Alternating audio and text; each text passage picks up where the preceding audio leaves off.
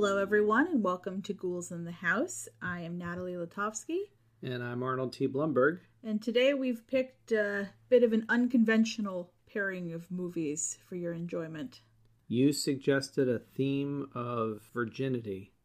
You were what was it that started the thing? Was it Once Bitten or was it Cherry Falls? Which was the It was Cherry Falls okay. that started it. Okay. By the way, those are the two movies: Cherry Falls. And Oh Once yeah. So we're doing two movies that are Cherry Falls. Cherry Falls, which has an extraordinary reputation in the horror community, largely because of the film it wound up not being. Uh, which is why both of us, and this is, you know, anybody that's been listening to us long enough has known that we've often done this thing where one of us has seen a movie and the other never has. So we get that experience. In this case, this was one that was fresh for both of us. We'd never seen Cherry Falls before. We both had read a lot about it and had gotten that vibe that this is one of those, oh, like like amazing horror gems that that also kind of misfired because it wasn't quite what it was and we'll tell you all about that if you're not familiar so we were looking forward to that and you came up with the idea of pairing it with uh, classic jim carrey early jim carrey 1985 film once bitten We use the word classic very loosely here. that's uh, well you know i watched it a million times back then Well, all right then. And uh, and so you thought, oh, this is good because they go together and they're both dealing with aspects of virginity. One's a slasher, and one's a vampire movie. Yeah, I felt like Cherry Falls is one of those movies I've been meaning to watch for a long time. I've read a lot of things about it, but kind of vaguely, like nothing that was spoilery for the plot for me, although I mean the plot is all over the place anyway, so it's I don't think it would have spoiled it even if I'd read it. It was one of those where it was hard to find and it exists on a Blu ray. And so I put myself on a waiting list for it from a site I buy from a lot. And a couple weeks ago, it popped up as it's available. And I was like, oh, great, they're probably going to charge like a million dollars for it because it's harder to find. And they're like, nah, it's like 14 bucks. And I was like, all right, put it in the cart. So I thought I might as well get it and we'll see how it goes. What I have is the Blu-ray of it, which is the like a Shout Factory or Scream Factory. I never know which is which. If they're, They're the same thing. I know mean, they're the same thing, but what I mean is I don't know. I think this is a Shout Factory. if it's horror, they put it under the Scream Factory label. But I mean, that's like Yeah. a, that's their imprint under the Shout Factory general. Stuff. Gotcha. So Yeah. basically, it's the most recent. we have a lot of Scream Factory Blu-rays. We really they do. do great stuff. They But yeah, it's the most recent print of it that exists. Well, why don't I lay out the basics then? Cherry Falls. It's from 2000. Good afternoon. This is Stan Michaels coming to you live from George Washington High School, the epicenter of what can only be described as the senseless slaughter of innocents here in Cherry Falls, Virginia. The last three days, four teenagers have been killed, a fifth viciously attacked.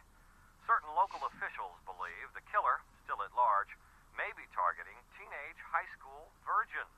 It was one of many movies that apparently came about in the wake of another film we hold close to our hearts here at Ghouls in the House, Scream. And after that success in 96, everybody in the studios was lining up to get more like postmodern slashers done. There were a lot of them. This was another wave in the same way that the 80s wave happened uh, post Black Christmas and Halloween and Friday 13th and all that. And Cherry Falls was meant to be one of these postmodern nod and a wink kind of slashers. It was directed by Geoffrey Wright, who is an Australian, and features Brittany Murphy, who is right in the middle of quite a run she was having there with Clueless and this and another favorite, Drop Dead Gorgeous, and all these other movies. And Jay Mohr is in it. Oh, and one other thing I should mention is, as usual in Ghouls in the House, we're going to be doing full spoilers right from the outset, and Jay Mohr is the killer. So, anyway, uh, Jay Mohr and Michael Biehn, who everybody knows from Alien and Terminator and, and all that stuff. And, and not Cherry Falls. and not Cherry Falls at all. Although he's fine in it. But the thing is, it's Scream Factory, which normally would mean when you get it, Cherry Falls is going to be this amazing restoration. So the ba- the short version of this is that apparently the original intent was to make this a real gory, uh, over the top slasher with a lot of intense stuff in it, in addition to sort of the uh, black comedy, com- you know, commentary. And there was, and the basic premise hangs on a killer who is killing kids not because they're having sex, but because they are virgins, the obvious solution is well, if everybody has sex, that takes them off the list. So, what that means is you're setting up a movie where a big climactic scene, which is in this one, is going to be all the teens in town getting together for an orgy because, hey, we're going to save our lives by doing this. So, there was going to be nudity, there was some questionable morality there. Not not the sex part. I'm, I'm fine with that. But since you're dealing with teenage characters, it's it's complicated. It's complicated, and also we know a bit more about the director and his fascination with some of this to the extent that it feels a little uncomfortable. And then the gore, but they suffered a lot from MPAA cuts and rejections. Uh, they were going to be an X or an NC 17, I guess, to the point where they had to chop it down, ironically. And then uh, lots of other things happened. It suffered, didn't get sold, and then eventually aired as a TV movie on the USA Network. One of the other things worth noting is that when it was originally written, it was written as though it was almost a spoof of slasher movies. It was written to be very satirical and to be, in a sense, sort of tongue in cheek, lovingly making fun of the slasher genre and it sounds like in many rewrites and rewrites and rewrites mostly coming from the director that a lot of the satirical elements were pulled out to try to put more of a serious plot in but then you still have some of the scenes where it's sort of goofy and satirical so it doesn't it doesn't know what it wants to be and that really comes through in watching this heavily edited final product, which, as I said, was basically eventually shuffled onto the USA Network as a TV movie. I think it. I think it's still. I'm not sure if it still does, but they said it, it certainly for a while held the record as the most expensive television movie ever. um, but the thing is, for years and years, just to get back to the Scream Factory part, anybody that knows them knows they usually put out the best version of anything that you get and they really go the distance to try to find the best you know elements to put on their blu-ray releases. And there was a lot of talk at the time of oh well now we'll get to see cherry falls the version it was supposed to be. Turns out they couldn't locate any of the footage. There seems like there's some conflicting signals about the degree to which any of that actually is out there. Some people say well look they never lose anything. They just misplace it. It's there but they couldn't find it. And and my first comment is it's a very schizophrenic film for the reasons you already pointed out. Mm-hmm. It was meant to be one thing, it was being turned into another by a director that didn't agree with a writer. And then on top of it, it's also not the full version of a feature production because it was an, a heavily edited MPAA savaged version. But also, for a movie that aired on the USA Network, and again, we came to this fresh, I, I never had seen it before. Mm-mm. I was stunned at the degree of brutality and uncomfortable material in this that I felt really clashed with any attempt to have a comedic bent, which really doesn't have much of one ultimately at all. Not really. And and the idea that this aired on television, even a cable channel, it's just I mean, for one thing, another major part of this is it hinges on a flashback that involves a rape. And they really show it in a way that I would sometimes not even expect to see in a feature release. And this was on USA. Mm-hmm. And I mean, it was at a time I think when USA in particular was trying to be as edgy as they could be. You know, I remember, I forget when actually wound up airing. Uh, I guess, well, so 2000, I guess that's when it aired. It's interesting because I remember that in 2004, so four years after that was when USA did that thing where they ran the first 15 minutes unedited of Dawn of the Dead when that was coming out, mm-hmm. and they show that whole thing they right were up trying to the car. To create, yeah. I think, a little niche for themselves. Yeah. Of that, but that being said, it still doesn't change the fact that the movie is not good. No. At all. It, I considered it after all of the buildup of the history of this movie, and it being this like recent piece of horror history, like modern history of this misfire in the movie that could have been, I found it a huge disappointment for a number of reasons I'm sure we'll go through. Mm-hmm. It's not good. It had like the same energy and sort of coherence as cutting class, which was another one we watched recently, and we didn't talk about on the podcast We except to it. say it was just it Yeah. was terrible. It was terrible. And this was slightly more coherent than cutting class, but just barely. It's like no lessons were learned in the time between when that was made and when Cherry Falls was made. And it's also worth noting that the director has basically done nothing else. He's this is the only thing I think I looked it up. It's the only thing he ever directed that wasn't something he himself wrote as like writer director of. Since Cherry Falls, he has only written and directed an adaptation of Macbeth. Yeah. I Uh, mean, and he's also trying to do a TV version of his like debut movie that he did. He apparently did Romper Stomper. yeah. It was out in 2018. but basically everything he's ever made has been about either brutality or exploring the burgeoning relationship between an adult and a child in a way that makes me very uncomfortable. Yeah. And that comes through for sure in this as well. I found a lot of discomfort in this. I've talked plenty of times on this in the previous show about for as much as I'm and we both are such huge horror fans and obviously love a lot of things that are gory or transgressive. We all have our limits and I've talked plenty of times about when I'm uncomfortable about certain things, certain kind of deaths in some movies I find uncomfortable. I found a lot in this movie that was uncomfortable and very unpleasant especially the sequence toward the end. And I, I already said full spoilers, and I joked immediately. Look, that was no uh, assault on any of you who might be interested in Cherry Falls and weren't ready when I said full spoilers to turn it off. Because let me tell you something. The moment Jay Mohr appeared in the very first scene, his first five seconds on film, I turned to you and said, Well, he's obviously the killer. mm-hmm. It was so painfully obvious. This movie has as one of its threads the standard slasher thing that we've recently talked about about a number of other movies, which will have some connections too, which is that idea of, oh, who is it? It runs throughout. Who's doing all this? It is immediately obvious from the moment he shows up that he's got to be it. And there are like a multitude of reasons, like the fact that it's Jay Mohr at a certain time in his career, and you know that like if he's showing up in this, he's not showing up to just play the teacher. There's no point to that for him. Mm-hmm. He's obviously going to be somebody important. And then, you know, the fact that he's like the only friendly one, well, who has a weird relationship with our main star, who's a student, Brittany Murphy, and we'll talk more about that too. It's it's creepy on many levels, but it's just painfully, painfully obvious. There's no revelation there. So when it finally does come up, you know, it's like, well, yeah, of course, we've been waiting an hour for you to just show us that it's him. And then the whole sequence where he holds her and her father hostage, I think was one of the most uncomfortable things I've seen recently. It wasn't suspenseful. It wasn't just a horror movie. It was just very unpleasant.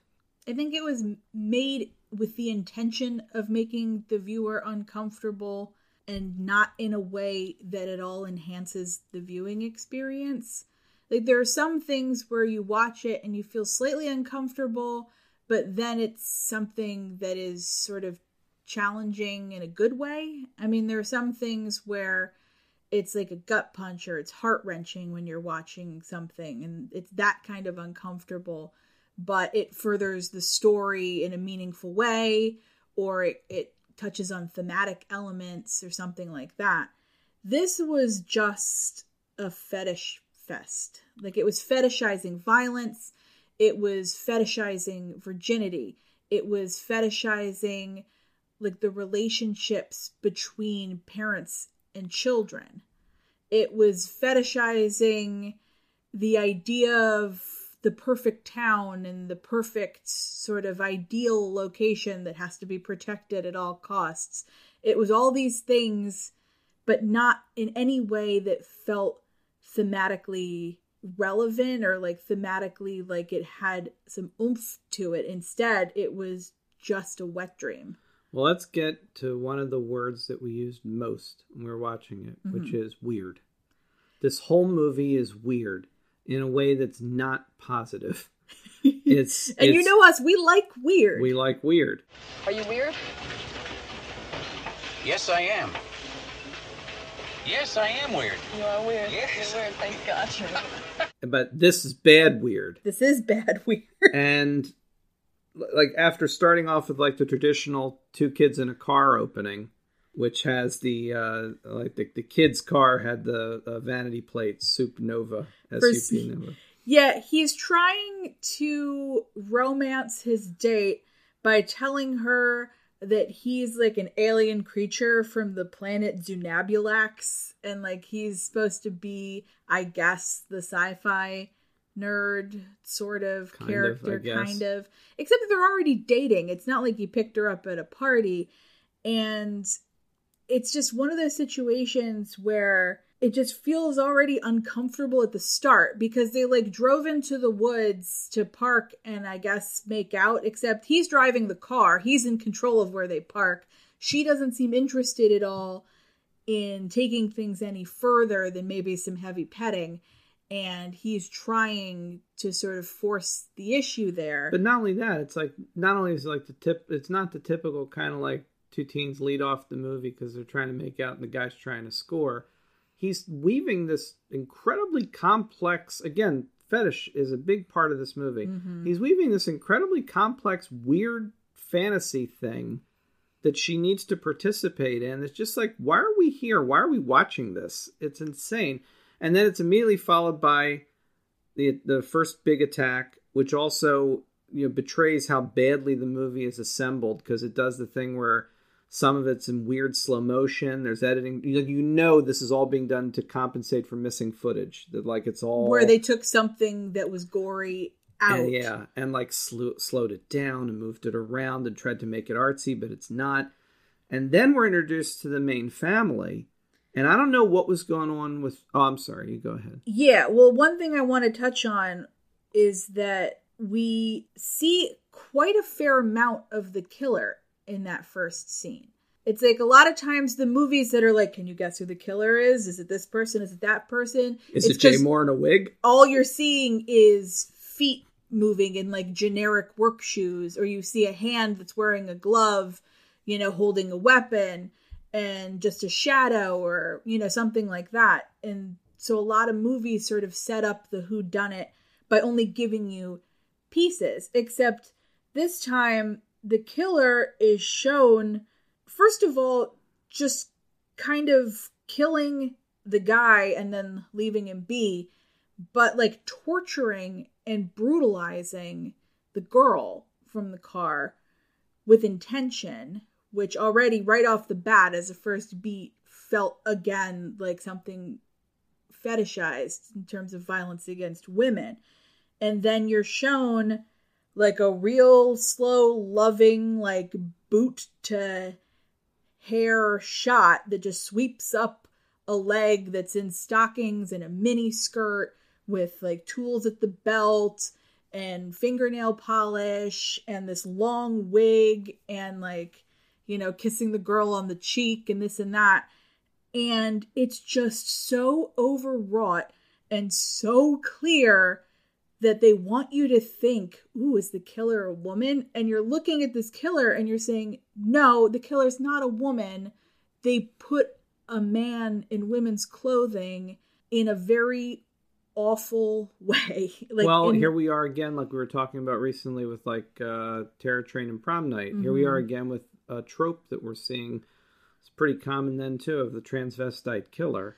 But the difference is in prom night and terror train, it was almost incidental that they were dressed as a woman. It's like we kind of went through that there, and I felt like it was not exploitative necessarily in there because in prom night, he's dealing with his grief by sort of assuming the identity of his twin sister, and it's not really done in a way that's I guess, sort of exploitative or that he's fetishizing being a woman so much as he's trying to get revenge on behalf of his sister as his sister.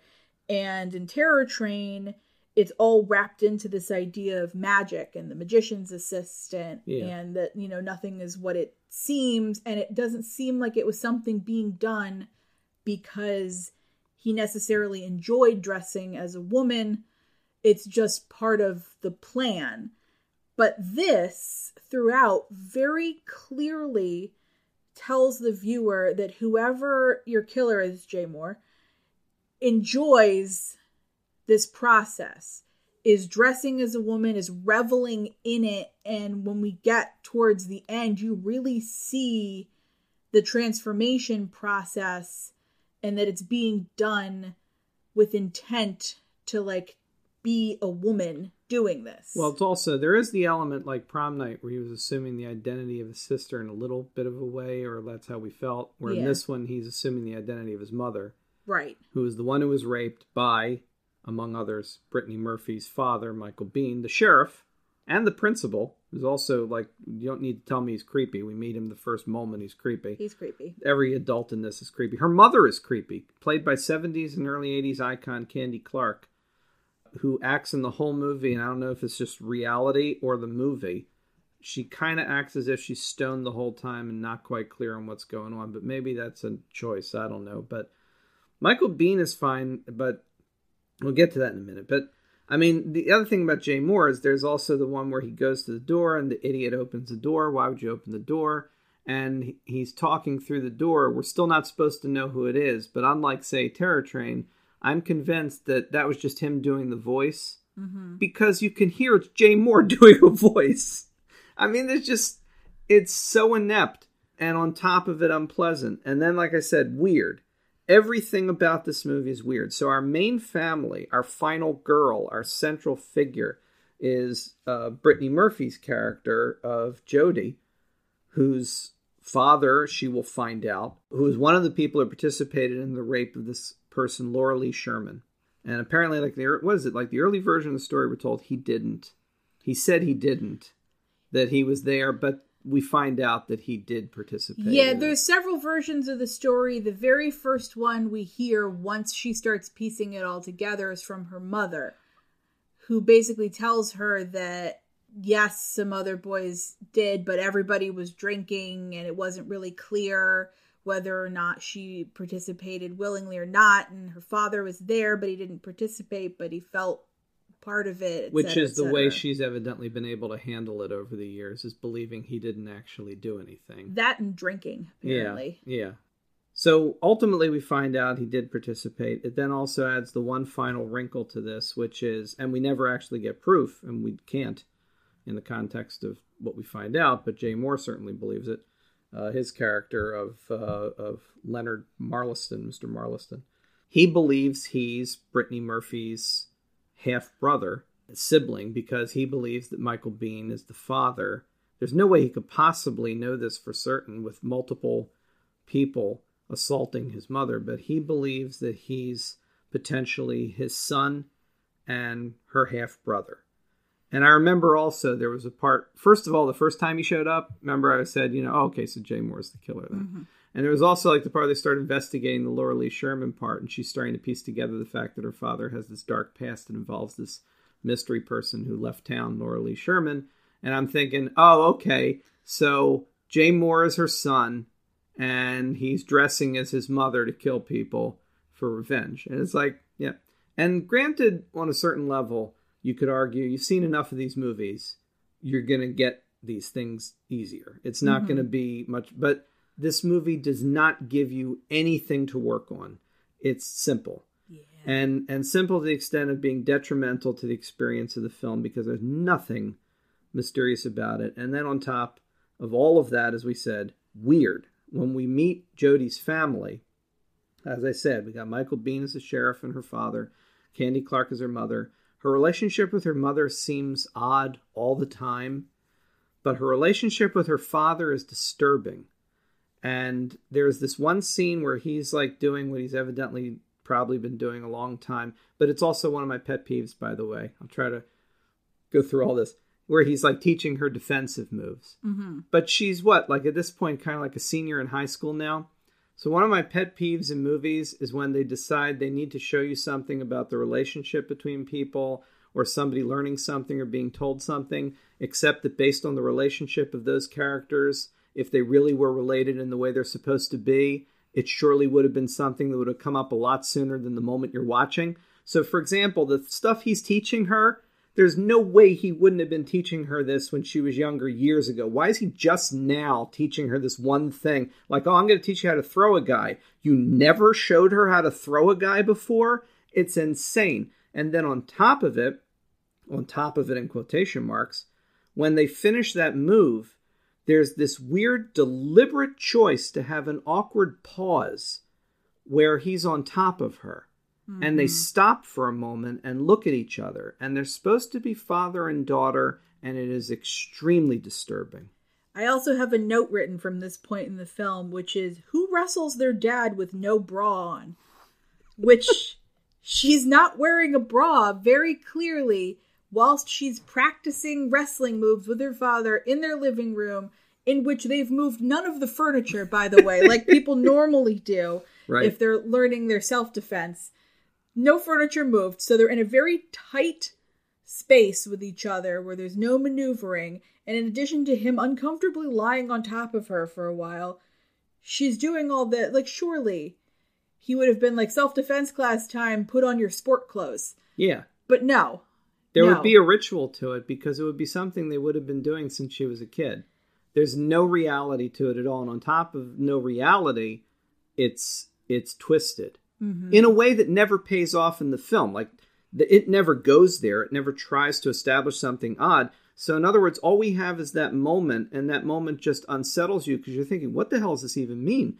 And then, as if that isn't enough, there's the scene later where she's in the bedroom with the guy and starts demanding foot-related fetishy stuff that clearly just seems to me to be the director saying, "I've got Brittany Murphy today. Let's have her say some things about feet."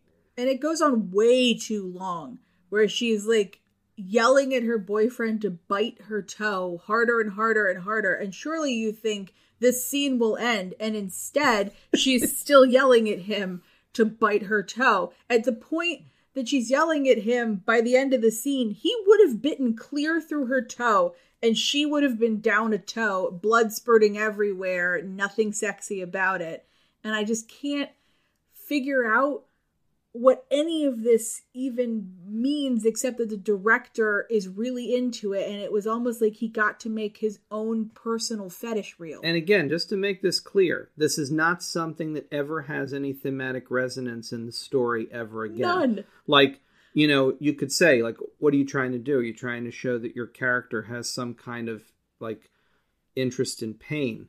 I mean, that could be something you could play out in the story. Like maybe you get later, and and there is in fact a thing where he's got her down, and he he, he does a thing where he carves the word virgin into their inner thigh, which also, by the way, was one of those moments. Like, it's like too close and real to do that, and also feels too close to being a violating rape metaphor kind of thing in its own right, which it is. But that never plays into it. The idea that pain is a part of this is not a beat in the story so it's just a weird moment for our girl who's supposed to be our lead and basically our hero in the film mm-hmm. and our central figure. Why is that there? It makes her she's throughout the entire movie she seems distant and creepy and odd in a way I've never seen in other movies like this and I wonder how much of that was the director, the writer, her? I don't know. I don't know. Like I don't know. Was there an original draft of the script where it was her who was doing the killing? In which case, maybe it explains why she would be that aloof if she was working off a different script to start. Every scene she's in, her hair has a different haircut. I mean, there's a lot of scenes where it looks like she's wearing a wig. She might have been wearing a wig through the whole thing, but probably. But like in that very first scene we see her in, her wig looks like Daryl Hannah's Priss from Blade Runner. It looks like it's been through a weed whacker. And then it like settles down a little bit and then it goes crazy again. And all I keep thinking was, did they like because Scream 3 came after this. Yeah, it it's, it's like they're like predating Scream 3's horrific Courteney Cox haircut. And it's like, what is going on with Brittany Murphy's hair? But while we're on that topic, let me just say I have a lot of notes written down. A, that just keep saying over and over again how weird she is. Like every so often in my notes, I'll be like, Jody really is very weird, just through everything. But also, this movie has like no attention at all to costuming or like making anything look vibrant or dynamic or even like brooding or whatever. I think what did I write? I wrote, I wrote 2000 has a lot of fashion crimes to answer for, and that it looked like a Gap ad. And it's like every single outfit in the entire film is just some kind of shade of brown or gray or like a muted maroon. The rooms are like that too. Like the, sets are like rooms, The that. sets, the lighting, the costumes, everything just looks like it came out of the front window at Abercrombie and Fitch. Oh, by the way, about her being weird and the and the Mhm. horrific vibe with her father. Remember, there's also that scene where he's like quizzing her about if she's had sex yet, because at this point, as the sheriff, he knows that the killer now seems to be targeting virgins, and I mean, they're but the town doesn't know. the yet. town doesn't know yet, and he's he's asking her, and when she says no, they haven't actually done anything yet. Her response to her father is, "Are you disappointed that I'm still a virgin?" And it's like, who would say that? I have uh huh written in all caps underneath of that in my notes because what? It's like the dynamic that they have is that he is strict and overprotective. It's very tropey of the sheriff's daughter character. Yeah, and we've seen this in so many of these movies. Many, many Lots movies. of sheriff's daughters. and you know she has to get in the house before a certain time for curfew she is fighting like the very first time we see her she's in the car fighting with her boyfriend because he wants to have sex she doesn't and he says well i guess that means we're breaking up at which point her mom shows up at the car window to like flirt with her daughter's boyfriend Yes. and ask him for a cigarette and then give her daughter advice about how to sneak into the house at which point she kisses her mother full on the lips and then sneaks into the house and her father still catches her sneaking in and yells at her about being out late. In particular, it seems weird because mom is standing on the porch smoking a cigarette. So even if you are someone who is demonstrative with your parent in a way where you're going to kiss on the mouth, I feel like you still wouldn't want to do that if that mouth was like full of Marlboro. I mean, maybe that's just me, but like, I don't even want a cheek kiss from somebody who is literally currently actively smoking a cigarette. Here's some other just random notes I've made about how weird every damn thing in this movie is, to no benefit to the film or the story. She goes to deliver the paper to Jay Mohr's character Yes. at night. The same night that they're holding the like the meeting with all the parents where her father is going to reveal to everyone and basically try to tell everyone it might be a good idea to encourage your kids to have sex because this might take them off the death list. That night, she happens to also already be in the school because she's meeting her teacher to deliver a paper, and he's there at night in his classroom. And let me tell you something I've spent 20 plus years, granted, as a college professor, not as a high school teacher, but it's like teachers don't sit in their classroom at night when everyone else is gone right. grading papers. I actually kept saying to you while that scene was going on, like, is this supposed to be a dream? We thought it might be a we dream We thought maybe she was gonna like wake up at home in bed and we realized she's like fantasizing about her teacher because it was just so lolita that it hurt I have so many that- WTFs written in my notes. but then like finally they leave the classroom because they like hear a noise and go chase it down and like ultimately find nothing and then one of her friends shows up who's like the very stereotypical gay best friend and you realize no that was real because they're about to have a school meeting parents only no students allowed. And if her dad is that overprotective how did he not realize his daughter was there at night to flirt with her teacher and hand in a paper? Just somehow on the off chance he was the one teacher still sitting in his classroom with all the lights on at eight o'clock?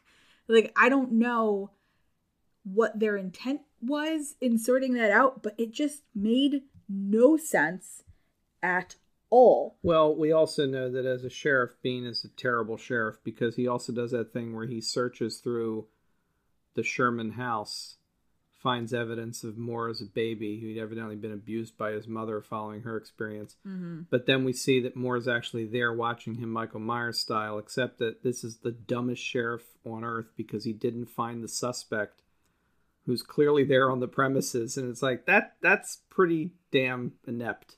Yeah, I mean, to I miss guess him. because he's personally involved, maybe he's otherwise occupied in his brain thinking about the fact that uh, he was involved in a rape when he was in high school. And maybe that's distracting for him. I don't know. Other weird moments um, in the middle of the truly horrific. I mean, if you want to say is Cherry Falls an effective horror movie, I will give it credit for one thing. The foot scene alone is effective horror in the sense that we were horrified by it Yeah, very. and still are. During that scene, there's that part where where the boyfriend tries they try to give him like some pithy moment. He says something about when you find out your parents are bigger hypocrites than your friends are. And I wrote down, what the fuck does that mean? It does meaningless. And it's just so damn weird. Even the part toward the end where he captures her and, and the father, we couldn't really figure out if he wanted to kill her or have sex with her, his half sister. Yeah, it's hard to say, all while very clearly stating he thinks that they're related. And it's a very bizarro situation. It doesn't, I guess, ultimately, you can't quite figure out what his end game is in all of this. Like, he has the whole villain's monologue thing where they're like, What are you doing? And he's like, Let me tell you all of it while he's like adjusting his mascara and, you know, putting on his lipstick. And He gets the one good tagline in the movie, though, where he shows up for the teen orgy. It's Mr. Marliston! He's a killer! Come on!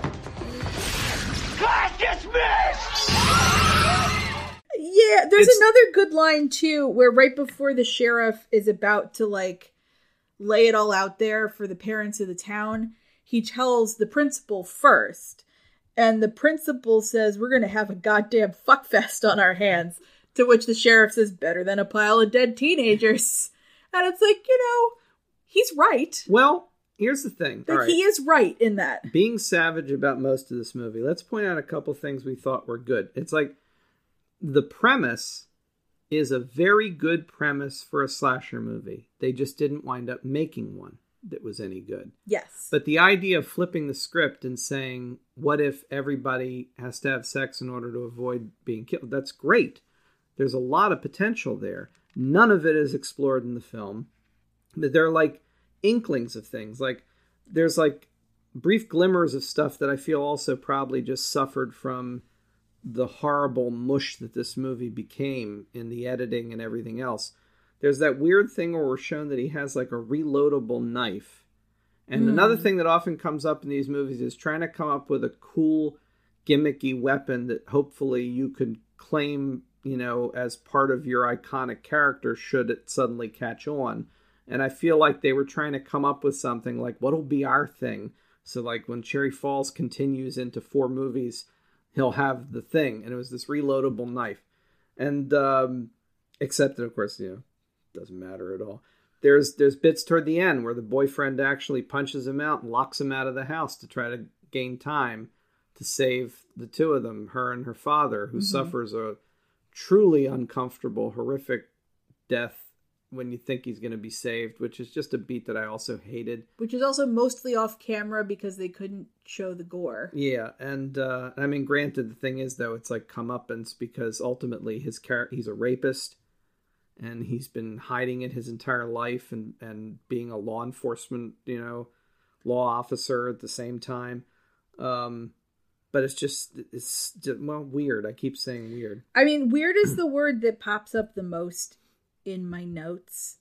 Oh, and one other thing, credit at least to the fact that after we've seen many movies where they don't do this, they actually do exactly deliver on the setup of the very move she learns from her father at the beginning of the movie, which, as I said, would never have come up now. Mm. She uses against Jay Mohr at the end of the film and leaves him impaled. And then they also have a deputy gun him down with two guns just to take care of him further.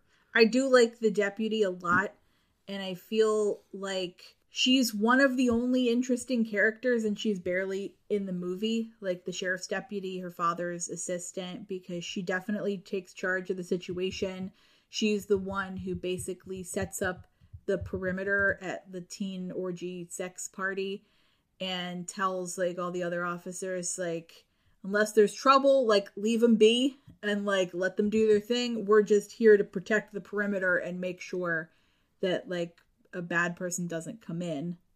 Um, and I think that she is an interesting character that in some ways is sort of reflected in the deputy Hicks character in Scream 4 that sort of idea of somebody who's like devoted to the sheriff but also capable but also a little weird and you're just not sure what her involvement in all of it is and ultimately it's that she's the only one in the town who actually has her head screwed on right and can actually handle the situation. Interestingly, she's Paul Anka's daughter too. It's Amanda hmm. Anka.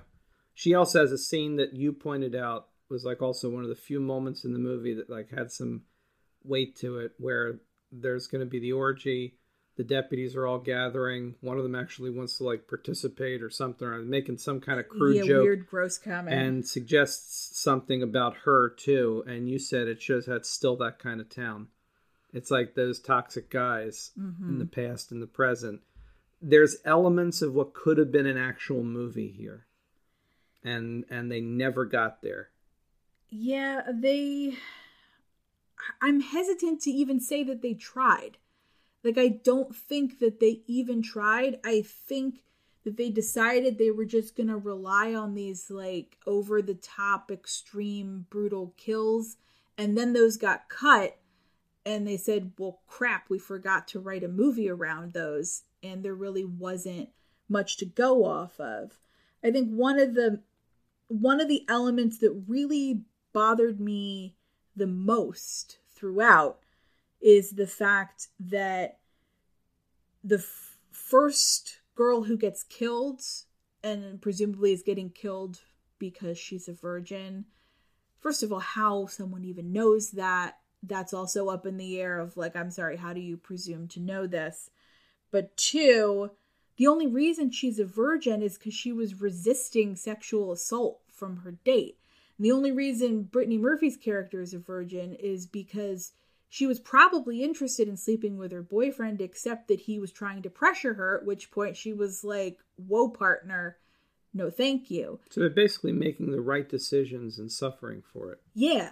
It's not even like it just so happens that they're virgins. It's like they're making these conscious choices not to have sex for their own reasons. And it's not something that to me seemed out of sorts for any of the characters who were virgins to to say either chosen not to have sex yet or the opportunity hadn't presented itself. I mean, they're like 16, 17 years old. Like the fact that a lot of films treat virginity as if it's something weird if you are still a virgin after the age of 16 it's like something that comes up in film over and over and over again and it's like i would argue there's nothing weird to me if you aren't but there's also nothing weird to me if you are it's just a, such a personal choice to have sex with someone and it's such a different place that people are at in their lives at different ages and whether or not they feel comfortable or have the right partner or whatever. The fact that movies tend to treat you like you're some kind of freak or some kind of outcast, or at the worst, I think, when it comes to reflecting on women, and Brittany Murphy's character gets this a little, that you're some kind of like uptight prude. And it's frustrating. Like it's it's infinitely frustrating and it's something that keeps coming up throughout the movie. I want to throw out one one other good and one other terrible thing is like one of the few times i think we both felt the movie was clicking and it came closest to feeling like scream and i think this this these were two moments that rolled right into each other is there's the part where you're seeing like the camera panning past reporters who are starting to report on this, that felt very scream like, like everybody on the scene mm. in hmm. Woodsboro. I want you to know that any George Washington High student attending this gathering will be disadvantaged by every penalty it is in my power to impose.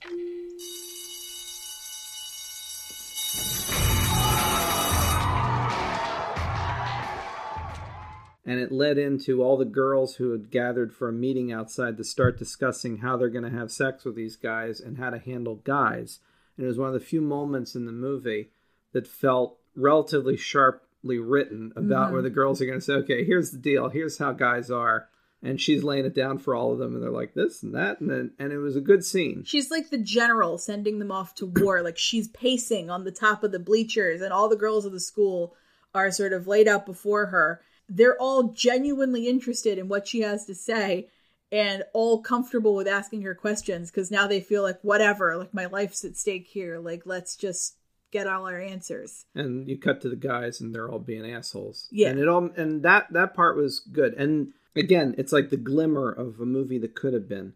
But then also as we've been talking about there's a lot of twisted morality in this that doesn't work. For example one of the things that runs throughout this is that her father is a rapist. There were what four of them Mm-hmm. and her mother is complicit in the sense that she's always really known and buried it because it was easier for her to live her life. Okay, well, now they know.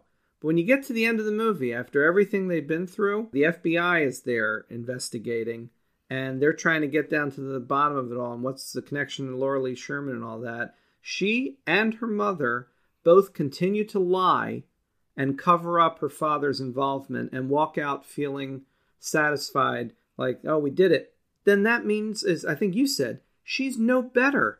That this was the time to say my father.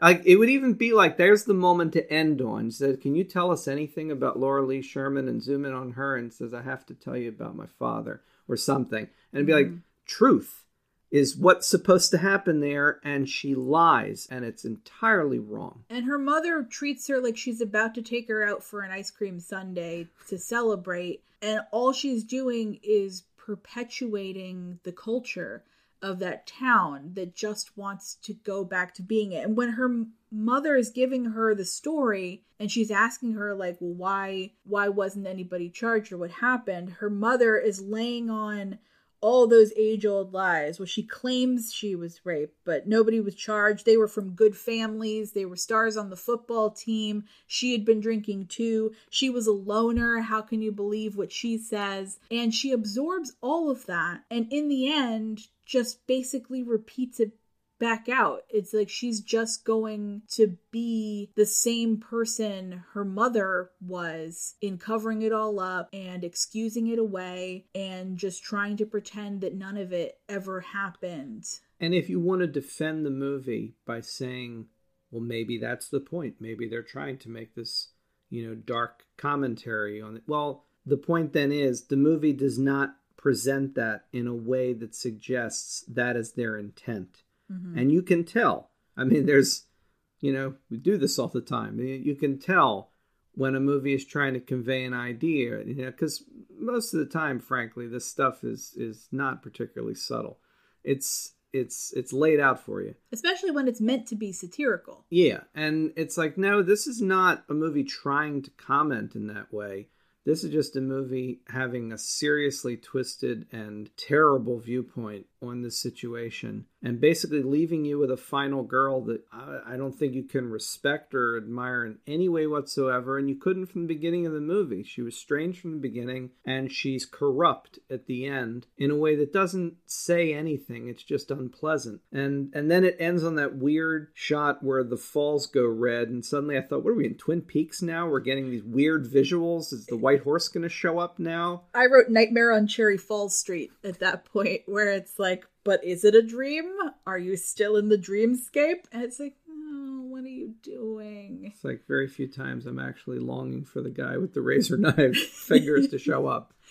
And the only other thing I would say really does like lay in how they took a premise that could have been interesting and really just screwed it up is that they never, there's never like a feeling of like lightness to it at all. Like there's never this feeling of it's tongue in cheek or the even like trying to be that self-referential scream type movie they don't ever seem to reference the idea that like slasher movies show you getting slashed for being transgressive in some way. They don't touch on it at all. It's just something where they're like, I guess we have to have an orgy now. And even the little beats where in talking to the coroner. The sheriff is getting the whole speech from the coroner about what happened, how they were murdered, how they were brutalized and tortured, how they had virgin carved on their inner thigh, and how the girls he checked and their hymen was intact. And so he can prove that they were virgins. And, you know, I can't tell for the boys, but you know, you can guess. And it's one of those of like, it drives me crazy that there's still built into that, even in the year 2000, that they're going to use that throwaway line as a way of proving virginity, like this biological thing that they're saying is just fact. Wherein, like, clearly anybody who understands biology and bodies and humans can know either way could be true. Like you could have sex and nothing happened to your hymen. You can break the hymen doing a variety of things, like literally just like falling off a bike. I mean, there's just, it's just biology, but the fact that they wrap that up in the sexuality of it is something that drives me insane and really for me towards the beginning really drove the point home that it wasn't going to be satirical at all that there was nothing in there of like a feminine perspective that it was all going to be this male driven perspective really just in my opinion the movie was just fetishizing sleeping with teenage virgins and there's really no other point to it other than that all right now let's have some fun do you remember anything no, not much. I had the weirdest dream. You know those little packets of fresh fruit juice? You know, with them made out of tinfoil where you stick the little straws in them to open them? Mm-hmm. Well, I think I dreamt that I was one of those. Ugh. So it's been many, many years since I saw Once Bitten, but like many of the movies from the 80s, I've seen it 400 times back in the day and this was my first time seeing it in probably at least 10 years probably more like 15 or 20 years mm-hmm. um, and i guess for you too it's been a while yeah i'm i was telling you i'm not sure i've ever seen it not on television like i've never okay. watched it i'd never watched it on like, oh, a movie right. channel before because it would show up all the time around Halloween on like Comedy Central or stations like that. Um, and it would be on TV a lot. And so I'd see it all the time there. Gotcha. So I'd seen it always on cable. I, say on cable. Again, this is one of those things where you say this is when I show my age because when I say on cable, what I mean is I saw it on an uncut cable movie channel. To me, when I say cable, that's what that means except that I understand cable can now mean anything, but I still have that in me. That yeah, that's what that means. So I saw it on like whatever HBO it was, or HBO or something, every single time. So I always saw it uncut, and uh, not that there's really much in it. I don't think so. And and so for those that don't know, Once Bitten is one of your standard '80s kind of teen comedies with with some nice differences. And one of the things I will say from the outset is I think it holds up remarkably well one of the things you find out that's very unpleasant, particularly if you're my age and you grew up with a lot of these movies, is that when you go back to them, you see how many of them almost have woven throughout them many uncomfortable and inappropriate jokes about homosexuality, transsexual or transvestism. Certainly, a lot of gay panic jokes in a lot of these movies. This one has very little of that, but it's there. It is there, but it was surprisingly in small doses mm-hmm. some of that kind of stuff not nearly as bad as i mean if you want to talk like one of the, the absolute kings of inappropriateness that we all now realize after the fact things like revenge of the nerds but this not so much and it's kind of still i thought a very sweet movie and Jim Carrey's just like starting out his career as his first film role, big film role. He just wants to get laid, and he's got his girlfriend Karen Kopins, who wound up not doing much else. And they're trying to get together, but she's holding off here's here's some of our thematic resonance. We've got this tropey thing of like the girlfriend wants to wait, he really wants it, his friends want it. That's all they want because they're high school guys. And then he meets the Countess, who's played by Lauren Hutton, who, wouldn't you know it, turns out to be a vampire who has some very specific, detailed rules about how she's maintaining her youth and beauty, despite the fact that all the others with her, who are vampires that she has presumably created, do not need to go through the same ritual in order to maintain their youth and beauty, which they appear to have without any of this effort. But for her, it requires feeding on a virgin male was it three times before Halloween. Mm-hmm. Except, of course, it's 1985, and it's tough to find a kid, uh, a male teenager, who's not already having sex. Didn't we just talk about that? See that you would assume that, but you know, but, But Mark's also- Mark's a sweet guy. It sounds like very specifically her rules are like post pubescent male because somebody makes a joke about like the Vienna Boys Choir being in town and she like shoots him this look like, you know, come on, like I'm not sick. right. And it's like there's something about sexual potency that's part of the, I guess, formula to her youth. Um, so it has to be post pubescent male virgin. So her quest is to get Mark, and then as she's feeding on him, he starts to transform into a vampire himself. The metaphor of the guy going through changes and having to deal with that in front of his parents and his girlfriend and everyone else, except it's changed into a member of the undead. And it's an 80s movie, so there's a lot of incredibly loving montages set around Los Angeles. There's a dance off, which I had completely forgotten. I hadn't. It's my favorite part of the movie. It was one of my favorite parts then too, and I I'd totally forgotten about it.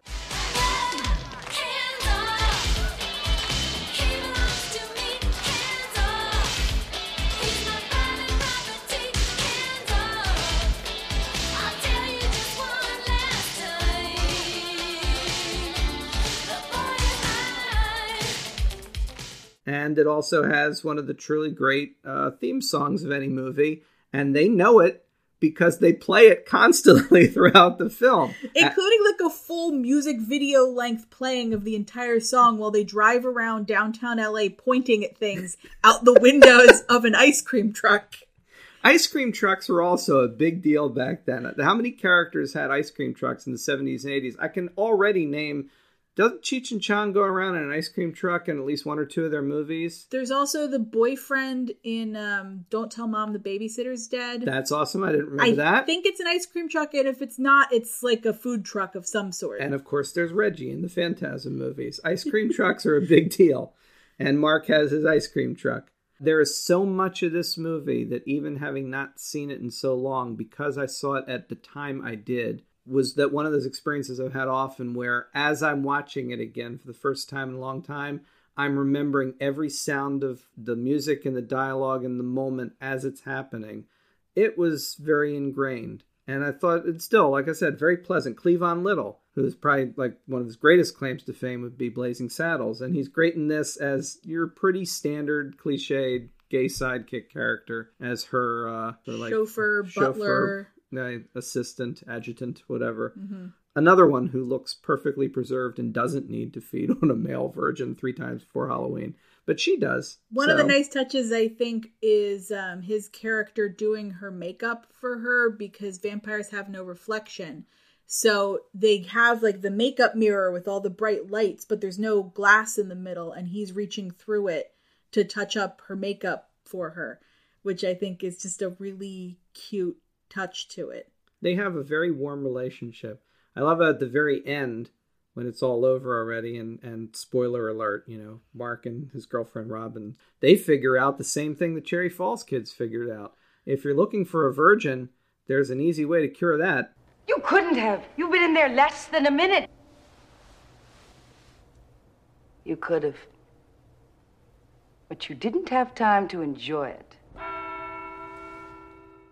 And so once they've saved Mark from the Countess, she gets old for a while. But I like the fact that the movie is so like sweet and pleasant that she's not truly a villain and we kind of feel bad for her. At least I think like we're supposed to kind of feel like, oh, it's okay, she'll be all right. Mm-hmm. She'll go off for a while. And Cleavon Little leads her off and says, like, I'll take care of you. We'll find someone. And it's like it's everybody kind of gets a happy ending. Like she's just temporarily beaten. She'll be fine. But he he jokes that he's basically gonna like take her out of LA. You just have to go to like the Midwest or something and and you'll find someone um even even in the state that she's in. And I just think it's That would have been twice bitten. I can't understand why they didn't do a sequel then. the Countess moves to like Kansas or something. And, Yeah. It's like a combination of once bitten and footloose. there you go. Oh yes, and we mentioned there's the. Uh, did we mention there's the vanity plate in Cherry Falls? The kid Yeah, we did. and she's got one too on her limo. which we didn't even remember. It says what life sucks. It says life sucks. L Y F S U X. Isn't that cute? Because she's a vampire, you see. so that's that's what that means. In her, there's also several uh, Friday Thirteenth uh, alumni in this. We discovered, including one of the twins from Part Four. I don't know if it's the one that danced with Crispin Glover or the other one, but she's in it as Victorian. There's a Confederate guy who's got flags on his coffin. I like there. There's also like this like cute little extended family of vampires who hiss a lot and are menacing, but not really. They're just kind of all. They all hang out together. They've all customized the inside of their coffins. One was like an aviator from the turn of the century, and he's got like all these maps and things on the inside. And And his two buddies who want to have sex finally wind up getting one of their lines to work on two of the cute vampire girls. And you get you never see them again. You don't know what happens exactly, but you get the feeling that they're all going to be okay too. That it's fine. it's like, but they're vampires. Ah, it's all right. They'll they'll make out and it'll be fine. And there's another blink and you'll miss it role, which is Megan Mullally Oh, that is weird. Yeah. for half a second, like running a ticket table going into the high school dance. she is really barely recognizable in that scene. because we yeah. saw her on the cast list before we started watching, and neither of us could remember her being in it. And then after she was on screen, I still didn't recognize it was her, and you had me rewind it, and then suddenly I was like, "That's where Megan Mullally is." Mhm. By the way, I mentioned the Confederate guy as one of their guys. Mhm. And it occurred to me while watching the movie for a moment. I was thinking, that's interesting because if he's a Confederate soldier that became a vampire back then, and he's been part of this sort of family of the Countess, living with her and they're all together, but basically Cleavon Little's character, Sebastian, is sort of the head of the household, running everything. Wouldn't he be uncomfortable with a black man, someone that represents everything? And then, as I'm thinking the thought, I was thinking, this is once bitten, and you don't need to worry about any of that because in Once Bitten, the Confederate guy with the flag, it doesn't matter. He's not really a racist. None of it matters because they're not going to care about that beat. And I thought, okay, They don't um, really give any of them personalities. no, not really. It's also kind of sweet because like Cleavon Little kind of tucks them in in the morning, where it's like, okay, it's sort of sleepy time. Everybody get in your little coffins there. Has everybody gotten yet? If they're not familiar with this, this is a very silly film because it is. Yeah, and this is a movie that is lighthearted all the way through, still has some horror elements to it. Sure. And especially in the transformation parts with Mark, where he starts looking paler. He is someone who they establish at the very beginning likes his meat so well done that it's like been set on fire. And then suddenly he's asking for like a raw hamburger at the school cafeteria. He drinks a whole glass of blood that, sh- that his mother has drained out of the meat in the kitchen. his dad finds him napping inside like a chest in yeah, like his his bedroom. foot uh, Foot locker. Locker, yeah, yeah. You know, there's all these little touches that are nice, but I think for me, the best part is the fact that not only do the people around him think, huh, they, look, there's something weird going on, his girlfriend Robin actually sees that his reflection has disappeared in I the mirror which means she's now in on it. She's seen the proof. He knows something weird is going on. He's having all these very, very weird, enjoyable to watch dreams with him and the Countess. That scene, by the way, the one scene where he has the dream where she basically compels him to attack Robin, he looks fantastic at, in the classic Mhm. Lugosi esque vampire thing. You could argue that because of Carrey's sort of rubber man thing that he's always had, the faces he makes in that are like just to one side of getting toward more of his goofy look, but he never oversells it. I feel like when he was younger, he was controlled more Mhm. by the people he's working with. And it looks almost Hammer esque in that one sequence. It's like that's a nice clearly they they liked the genre they were working in. They're having fun with all the vampire stuff yes. but they're not like tearing it apart and making fun of that. It's that it it's cute. It's a cute version of all of that. I think that on the whole, most of it holds up to a more modern scrutiny. There's still a little bit of that gay panic. The gay panic shower scene is uncomfortable. Yeah. But again, I think we talked about at the time that as those things go, I guess not that we should be giving any of these things a pass or an excuse, but like as we were watching her thing, it's interesting though the nuance of it because they're the his two friends have to check to see if he's been bitten on the thigh. That they're trying to they they care about him. They love him as a friend. And Robin's been doing her research and she figures out that he would have bite marks on his inner thigh. By the way, her research involved going to a bookstore and meeting a, a character actor who, for no discernible reason, is dressed in brown face and doing an Indian accent, Yeah, a Southeast Asian accent. Is the other point I would say is inexcusable. That's the in it. part that I find most unnecessary in the whole movie. I don't Mhm. get it. But then they have the scene they're gonna they're gonna try to check him out in the shower and see if he's been bitten. Every and then like everybody when they accost him and try to find everybody else in the shower goes crazy. And like you find out that evidently they've always had an alert system in place ready to scream out so that if anyone suddenly is gay in the shower they'll all. But what I liked about it was the aftermath where he's not like mad at them. He's like well why didn't you just ask me it's like if you cared, why didn't you ask? And it's like he's comfortable with it because he knows they're his friends. Mm-hmm. It's like the other people that weren't the characters we're with are the ones that were interpreting it as something horrible or to avoid. They're trying to do it take care, and still stands as a joke that is in poor taste and not appropriate. But I was at least thinking at the time there was a nuance to it that felt like it wasn't quite as hateful as I would expect other Mm. films to be in it. And and it was a minimum of that kind of thing. And I think if you were making it today, you could very easily adjust that so that instead of it being that sort of unnecessary over the top gay panic situation, you make it more slapstick of like them trying to see and ending up like bonking heads or something and like everyone's gone off to class and the two of them are just kind of like passed out on the shower floor and everyone's just like I don't know what it is with these guys I guess it's like there's a way to do it that's just more about physical comedy than panic. Speaking of um, Jim Carrey's physicality, because I mentioned his Mhm. making the face, the way he looks in the one dream sequence. One thing the movie does rely on, though, is even early in his stand up career, one of the things he became known for was his incredible ability to transform his whole body. And of course, doing like what was early stuff on In Living Color, for instance, Mhm. really. And there are moments in this movie that heavily rely on the fact that he is such an incredible physical actor that, again, like I said, I feel that in many ways he became sort of his era's Jerry Lewis, and that like a little can go a long way. You let that kind of person indulge themselves too far, it becomes too much. But if you control it, it can be useful. And in this part, where he's still basically trying to play a normal guy, there are moments where he plays on some of his abilities and it works.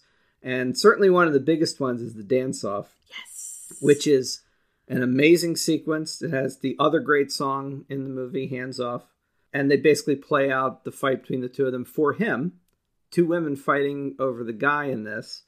And he's just all over the place. And it's an amazing thing to watch. And there was another sequence later where she's kind of like hypnotizing him to follow her. And he is completely physically transforming into every Warner Brothers cartoon character that I think, as you mentioned, was like drifting toward like the smell of a pie. that's yeah, the- that's he's the- he's every cartoon whose feet has come off the ground and is being carried on the wafting scent of a pie in the window. yes, and it's amazing because he's doing it in the moment. There's no CGI, No wires. no wires, no CGI, and yeah, so his physicality is a big part of it. Another fun thing about this is for a person that didn't wind up having too extensive a career, she wound up having a home life and being happy and moving on away from this. And who knows mm-hmm. what else might have happened? I don't know. But Karen Kopins is also probably the MVP in the movie for having some of the best dialogue in the film. She's got some of my favorite lines. And you were saying that ultimately test audiences loved her so much they ended up putting her on the poster when she, She- wasn't going to be on it. She was not going to be on the poster. And it's like, that's insane. This is a triangle going on here. But Mhm. apparently she was added later. I can't believe you're willing to throw away our relationship on a one night stand with a chauffeur and a butler and a slut who eats buttons. In some respects, she's kind of the hero of the movie. In many Uh, respects, you know? yeah. And I think one of the amazing speeches she gets to give is like halfway through when she finds out they went off to this club and he went home with this older woman and he can't remember what happened and maybe they slept together maybe they didn't and she gives him this really long talk where basically she tells him you know like the ridiculous thing here is that I want to sleep with you just as much as you want to sleep with me like maybe even more but it has to be my choice and the fact that you keep pushing makes it less likely to happen. And it's just such this amazing speech of like just taking complete ownership of what she wants and her own body and the nature of their relationship and all of it.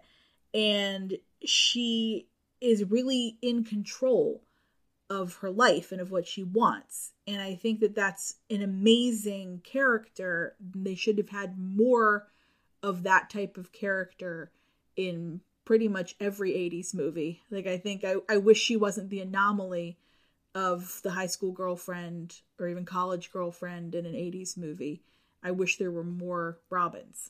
Besides Robin having some of the best lines of dialogue, another one I really liked was the one late in the film where uh, they're running around in circles around the Countess's place trying to get away long enough to figure out what they're going to do. And again, she's the one that takes control and says, This is what we're going to do mm-hmm. to save you and and save all of us. And this part where he just the two guys, his two friends, are like, "We'll hold them off," and he just looks at them and goes, "See you in school tomorrow." it's like.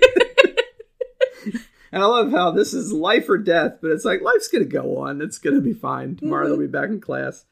And uh, you also mentioned how, and we've talked about this and some other things, the unreality. Granted that dance off itself is a very heightened reality sequence, but the dance as a place, as an event, is pretty realistic compared to many other film versions. And one of the things you noted is you can really see a lot of people. It's a Halloween time party Mm-hmm. that everybody's really wearing like costumes of known characters. We see a Darth Vader, we see a Ghostbuster. It looks like the real world would look at Halloween, not the weird thing that happens in movies where they can't use any licensed properties. And I don't know if it's just that they kind of got away with it or I mean, it might what. have all been like the same studio. Maybe they just didn't ask. I mean, in the same way, in um, Jason Lives, a lot of the campers in that movie are wearing licensed shirts. Is that when they have Disney shirts? Yeah, on? they've Oh, got Disney insane. shirts. That's And it's the kind of thing where I think they just kind of got away with it. probably. And so this feels a little like that as well, but it also is one of those situations where, like I said in prom night, it feels very much like an actual high school that has been dressed for a Halloween dance. they have all the baseball decorations. Yeah, they've got too. tons Yeah. of bastel decorations in the hallways, the handmade banners, that they're very clearly in a gym that has been decorated by the students for this party and it just feels very real and I like that about it. It was it's so nice to go back to it. I, don't, I mean, nothing I would have thought of necessarily in the recent past. Like, oh, let's put on Once Bitten, but it's been a long time. But you know, now we'll be able to say now that we own it. You know. If for no other reason than the soundtrack alone. Thanks for listening to Ghouls in the House, featuring Natalie B. Latovsky and Arnold T. Blumberg. You can find Natalie on Twitter at NB Latovsky, that's NB Lit of Sky, and Arnold at Doctor the Dead, that's me. Our movies this episode were Cherry Falls from 2000, eh, not really, and Once Bitten from 1985. It's so cute. Ghouls in the House is an ATB publishing production. Check out our other podcasts, books on your favorite fictional worlds, and other assorted goodies at www.atbpublishing.com.